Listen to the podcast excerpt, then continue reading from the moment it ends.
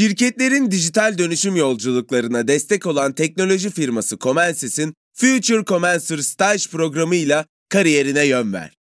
Comensys kariyer sayfasından son başvuru tarihi 22 Mart. Açıklamalardaki linkten hemen başvur, tutkunu uzmanlığa dönüştür. Salus online terapinin yanında size özel ücretsiz içerik planıyla kişiselleştirilmiş bir deneyim sunuyor. Siz de nefes ve farkındalık çalışmaları, meditasyonlar ve çeşitli egzersizlerden faydalanabilirsiniz. Değişim ve gelişim sürecinde hem fiziksel hem de mental sağlığınızı destekleyebilirsiniz. Kendi en iyinizi yaratmak için Salus uygulamasını indirin. Başlangıç 10 koduyla %10 indirimli kullanın. Merhabalar ben Nevşin Mengü. Yeni bir bölümle karşınızdayım.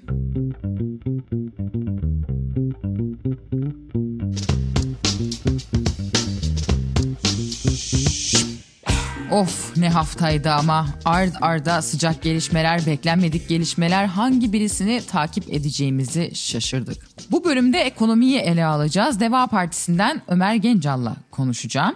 Ömer Gencal zaten sektörden gelen birisi, finans sektöründen gelen birisi. Şimdi de Deva Partisi'nin yönetiminde koşturuyor. Bir ayağı Ankara'da, bir ayağı İstanbul'da. Aslında biz Ömer Gencal'la bu röportajı Perşembe günü yaptık. Bu röportajda daha çok Ömer Gencal'la şunun üzerinde durduk. İşte hem Naci Ağbal'ın yani Merkez Bankası eski başkanının e, para politikası kurulu kararı uyarınca baz faizi 200 puan arttırması, Cumhurbaşkanı Erdoğan'ın açıkladığı ekonomi reform paketi, bunlar arasındaki çelişkiler, bundan bundan sonra ne olacak? Bunun üzerine uzun uzun konuştuk. Ancak sonra şak diye adeta hiç beklemediğimiz bir gelişme oldu. Bir gece yarısı kararnamesiyle Cumhurbaşkanı Recep Tayyip Erdoğan, Merkez Bankası Başkanı Naci Ağbal'ı görevden aldı. Naci Ağbal bu görevden alma kararına bir tweet atarak teşekkür ederek karşılık verdi. Hayırlısı olsun dedi. Yeni atanan Merkez Bankası Başkanı ise eski AK Parti milletvekili Profesör Doktor Şahap Kavcıoğlu. Kavcıoğlu eski bir milletvekili olmasının yanı sıra bir başka özelliğiyle daha dikkat çekiyor. Kendisinin tez danışmanı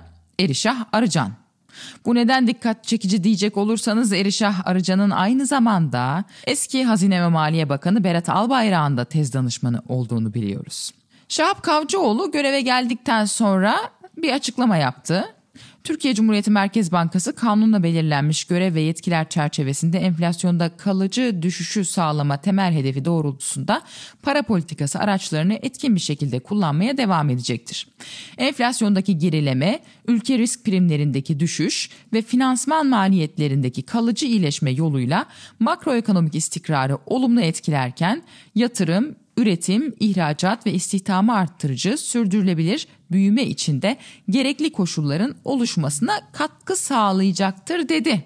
Bu şok edici atama kararı ve yeni başkanın yaptığı bu açıklamaları Ömer Gencal'la değerlendiriyorum. Ee, evet Ömer Gencal ne diyorsun Merkez Bankası Başkanı bir gecede değişti. Bekleniyor muydu bu ya? Bekliyor muydunuz siz böyle bir şey?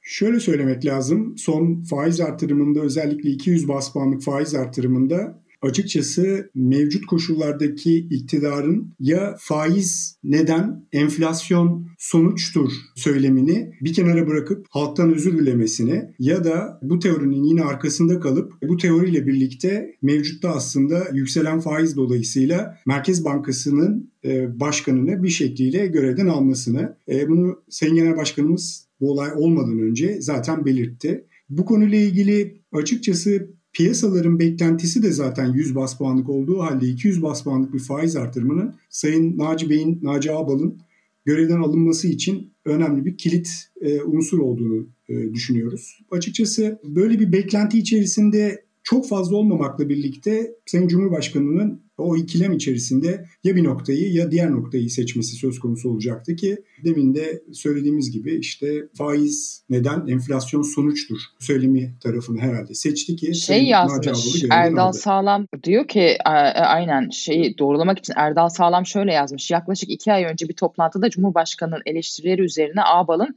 doğru bildiğim uygulanabilir politika bu bu politika istenmiyorsa görevimden alın dediğini biliyorum diyor. Böyle demiş. Yani 200 bas puan da arttırmış. Cumhurbaşkanı da görevden almış.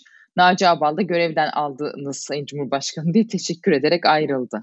Yani sonuçta bir takım duyumlar tabii ki olabilir ee, ama bu duyumların daha ötesinde genel mantalite, genel fikir e, şu andaki iktidarın e, açıkçası hala faiz neden enflasyon sonuçtur e, göstergesine daha fazla kaydığına göre e, bu görevden almanın herhalde çok büyük bir sürprizi olmasa gerek. Zira yapılan faiz artırımının sonrasında da e, bir takım medyada senin de çok iyi bildiğin gibi e, bu kararın ciddi eleştirileri ve bu konuyla ilgili önemli bir takım açıklamalar söz konusu oldu. Yeni Şafak ve Sabah'ta özellikle. Evet yani bu medya organlarındaki e, doğrudan e, Naci Bey'i alan hedefler e, sonuç itibariyle çok da hedefini şaşmadı diye gösteriyor. E bu şey mi hani Serhat Albayrak'ın ya Sabah gazetesi. Sizin aldığınız duyum hani o zaman hala Albayrakların herhalde hani Cumhurbaşkanı üzerinde veya ekonomi politikası üzerinde bir ağırlığı mı var acaba? Hani Cumhurbaşkanı hala belki Berat Bey ayrıldı ama yani onlara mı soruyor ya da hani medyaları aracılığıyla Cumhurbaşkanı'na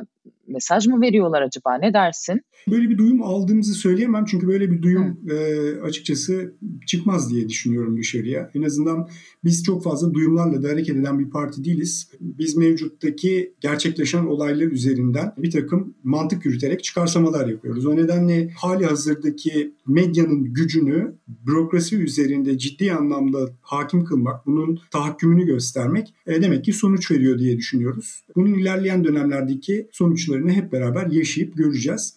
Ama şunu söylemekte fayda görüyorum. E, dün alınmış olan, dün gece yarısı hatta sabaha karşı 2'de alınmış olan bu karar e, pazartesi gününden itibaren piyasalarda çok ciddi fiyatlamalara sebep olacak. Evet o da söyleniyor. İnsanlar bankacıları aralara koyup e, döviz alıyorlarmış hafta sonu olduğu için piyasalar kapalı olduğu için falan öyle şeylerin olduğu da yazılıyor çiziliyor bilmiyorum. Bunlar çok ahlaki ve etik değil. Ben öyle düşünüyorum. O nedenle bu gibi hareketler aslında çok tasvip edilecek hareketler değil. O nedenle mevcuttaki risklerin zaten hangi yöne gittiğini görerek vatandaşların çok daha önceden bu konuyla ilgili önlem alıyor olması gerekirdi. Sadece vatandaşlardan daha da ziyade kurumların çok daha önceden önlem alıyor alması gerekiyordu diye düşünüyorum. O nedenle bu tarz hareketler tabii ki biraz e, ahlak dışı, etik dışı. O nedenle e, ben çok tasvip etmiyorum. Bunun da ötesinde... Siz siz olun yapmayın diyorsun. Ama insanlar da ne yapsın? Yani para kaybediyor insanlar durduk yerde. Şimdi düşünsene bir faiz kararına güvendin diyelim ki yani bir iş insanısın. Sen yıllarca profesyonel e, finans yöneticilik yaptın çok büyük şirketlerin. E, değil mi şimdi diyelim CFO'sun vermiş grup sana al bizim paramızı yönet diye.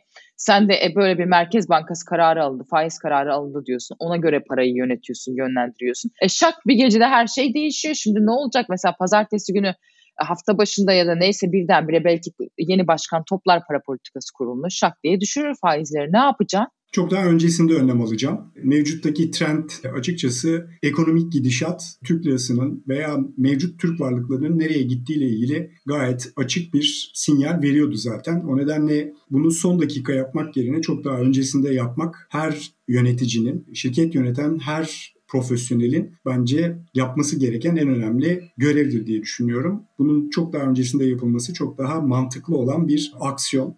O yüzden son dakika yapılması Özellikle de böyle bir olay riski ortaya çıktıktan sonra yapılması bana göre ahlaki değil. O nedenle bunu çok tasvip etmem mümkün değil. Pazartesi günü dediğim gibi gerçekten ciddi bir varlık fiyatlarında erime görme ihtimalimiz çok yüksek. Ben göreceğiz diye düşünüyorum. Hatta bana soranlara özellikle Türk lirası ile ilgili değil DTH'lerin durumunu soranlara da şunu söylüyorum. Biliyorsunuz DTH'ler toplam mevduat içerisinde %55'ti. E, muhtemelen yarınki Türk lirasının değer kaybıyla birlikte bu oran %60'lara kadar çıkacak. E, biz 8.50'lerden 6.90'lara kadar Türk lirasının neredeyse %20'lere kadar değerlendiğini görmüştük Naci Bey'in döneminde. Çok büyük bir kredibilite açığını Naci Bey en azından bir miktar kapatmayı başarmıştı. Fakat bu kredibilite açığı e, mevcut koşullarda yeniden oldukça büyük bir şekilde devam edecek. Ben şunu benzetmesini yapayım. E, bu kredibilite açığı belirli bir yamayla en azından kapatılabilirdi. Şimdiki o açık öyle bir yırtıldı ki mevcuttaki Yamad'ın da çok kolay kolay bunu bu açığı kapatabileceğini çok düşünmüyorum. Artık bundan sonra mevcut Merkez Bankası Başkanı'nı değiştirip e, dünya ünlü bir Merkez Bankası'nı da tekrardan Merkez Bankası'nın başına getirseniz bu kredibilite açığının kapanması çok çok uzun bir süre alacak. En büyük korkum bu. O nedenle sadece ve sadece kur anlamında değil, özellikle Türk ekonomisinin dolarizasyonu ve dolara bağımlı olması dolayısıyla enflasyonda da ciddi seviyeler göreceğiz. Görme ihtimalimiz son derece yüksek olacak diye düşünüyorum. Şimdi tam oraya gelmişken enflasyon dedin ya burada tabii yeni Merkez Bankası Başkanı Şahap Kavcıoğlu yazılı bir açıklama yaptı. Diyor ki Türkiye Cumhuriyeti Merkez Bankası kanuna belirlenmiş görev ve yetkiler çerçevesinde enflasyonda kalıcı düşüşü sağlama temel hedefi doğrultusunda para politikası araçlarını etkin bir şekilde kullanmaya devam edecektir demiş. E, verdiği bu mesajı nasıl okumak lazım? Türkiye Cumhuriyeti Merkez Bankası kanununa göre dediğine göre burada hatırlatmakta fayda görüyorum. Türkiye Cumhuriyeti Merkez Bankası kanununa göre zaten başkanların görevden alınması söz konusu olamaz. O nedenle de kanun hükmünde kararnamelere burada işaret etmek istiyorum. Kanun hükmünde kararnamelerle mevcut koşullardaki Türkiye Cumhuriyet Merkez Bankası'nın kanunu çiğnenebilir ve bunun ötesinde alınacak kararlara yukarıdan bir müdahale yapılabilir diye düşünüyorum. O yüzden zaten kredibilite açığını söylüyoruz. Bu kredibilite açığı mevcuttaki görev süresi 4 ay e, geçtikten sonra alınan Merkez Bankası Başkanı ile birlikte çok daha açılmıştır. Alanında lider teknoloji şirketi Comensis, mühendislik, tasarım, ürün geliştirme, test mühendisliği ve bulut gibi alanlarda staj yapmak üzere 3. ve 4. sınıf öğrencilerini arıyor. 8 Temmuz'da başlayacak ve 6 hafta sürecek programa Comensis kariyer sayfasından son başvuru tarihi ise 22 Mart. Future Comensir ile akademik bilgilerini uygulamalı deneyimlerle pekiştir, tutkunu uzmanlığa dönüştür. Salus uygulamasında klinik psikologların yanında online görüşme yapabileceğiniz farklı uzmanlar da var. Çocuk gelişim uzmanı, diyetisyen veya fizyoterapist. Bu sayede değişen ihtiyaçlarınıza uygun beslenme, egzersiz ve sağlıklı yaşam rutinleri oluşturabilirsiniz. Salus uygulamasını indirin ve başlangıç 10 koduyla %10 indirimden yararlanın. Detaylar açıklamalarda ve salusmental.com'da. Diyor ki e, yatırım, üretim, ihracat ve istihdamı arttırıcı sürdürülebilir büyüme için de gerekli koşulların oluşmasına işte katkı sağlayacak bu yeni politikamız diyor. Ama hani işte e, hani evet anlıyorum ne demek istediğini. Diyorsun ki ya sen öyle diyorsun da ne diyorsun arkadaş? Hani neden bahsediyorsun diyorsun. Bunun için ne yapabilir mesela Şahap Kavcıoğlu, Naci Ağbal'ın yapmadığı? Anlaşılan herhalde faiz düşürecekler. Öyle anlaşılıyor faizin düşürülmesi hani böyle bir etki yaratacak mı? Nasıl yaratacak? Anlamadım ki teknik olarak yani.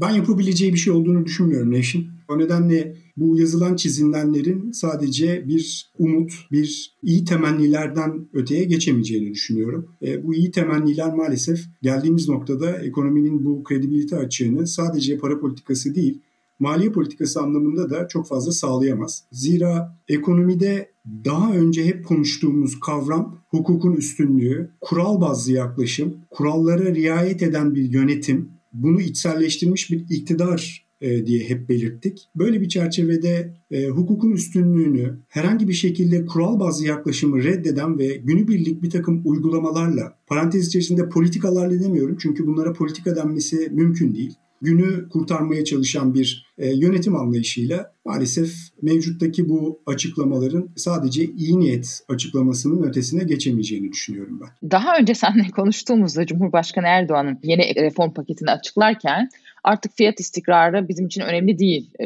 yolundaki ifadesini aktarmıştım. Ne düşünüyorsun? Hani Merkez Bankası'nın 200 bas puanlık faiz arttırımıyla bu ikisi çelişmiyor mu demiştim. Sen de demiştin ki ya herhalde e, Cumhurbaşkanı promptura bakmadan söylediği bir cümle o demiştin. Ama şimdi herhalde Merkez Bankası Başkanı bir gecede değiştirilince Cumhurbaşkanı'nın söylediği şey bir yere oturuyor mu diyelim ne diyelim? E, promptura bakmadığı ve içinden geçirdiği, aklından geçirdiğini herhalde uygulamak için e, 3-4 gün sabretti diye söyleyebiliriz. Sayın Cumhurbaşkanı. Peki o zaman Cumhurbaşkanı açıklamış olduğu ekonomi paketinde ne var? Ne çıktı oradan? Ne gördün sen? Nasıl değerlendirdiniz? E bu son kararla artık o ekonomi paketinin hiçbir önemi kalmadı diye düşünüyorum. Zira hep üstüne vurguladığımız kural bazlı yönetim, e, hukukun üstünlüğü kavramları e, tamamen bir gecede bir kanun hükmünde kararnameyle ortadan kalkabiliyor demek ki. E, bugün yapılacak olan politikalarda özellikle iktidarın harcama tarafında kendisini elini kolunu bağlayacağı bir kararın yarın öbür gün tamamen ortadan kalkabileceğini, beğenmediği herhangi bir e, unsur olursa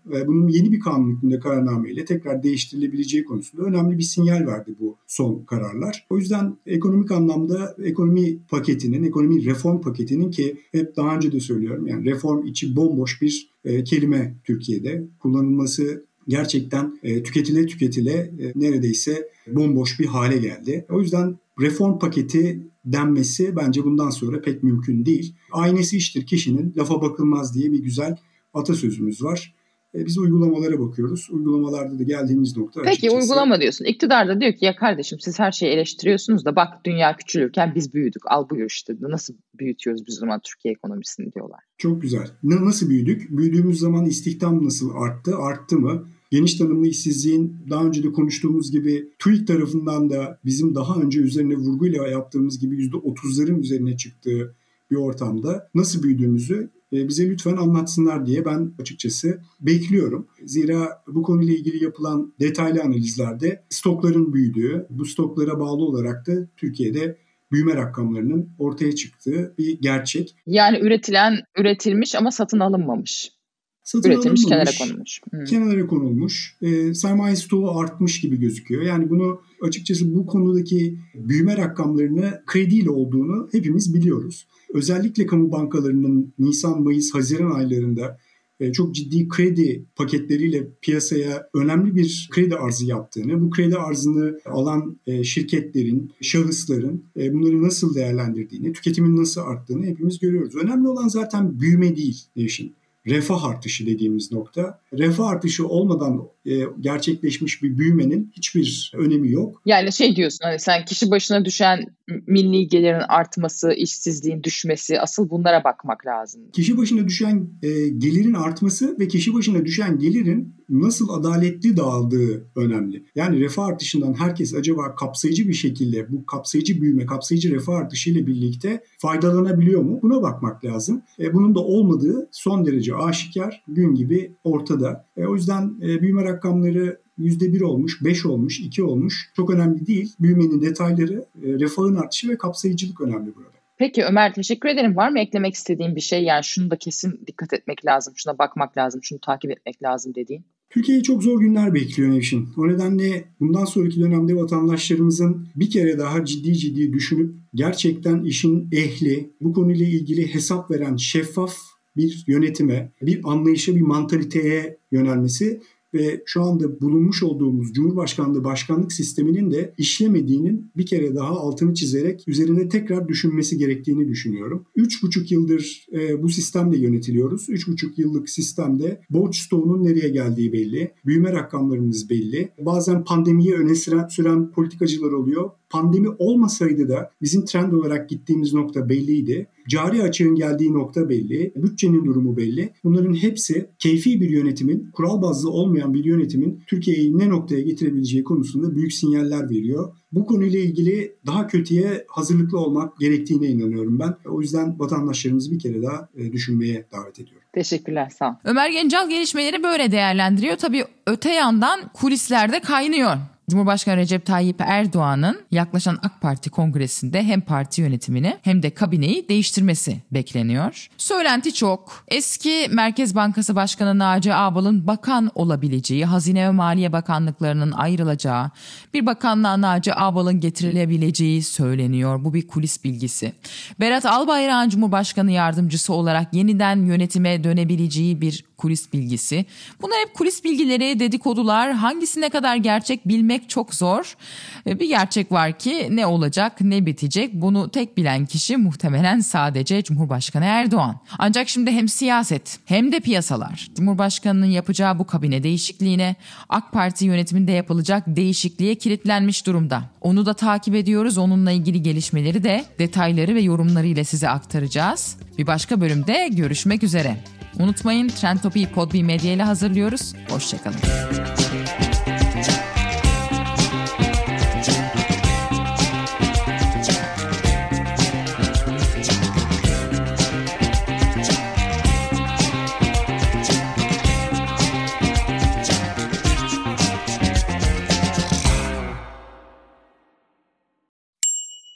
Future Commencer staj programı ile kariyerine yön ver.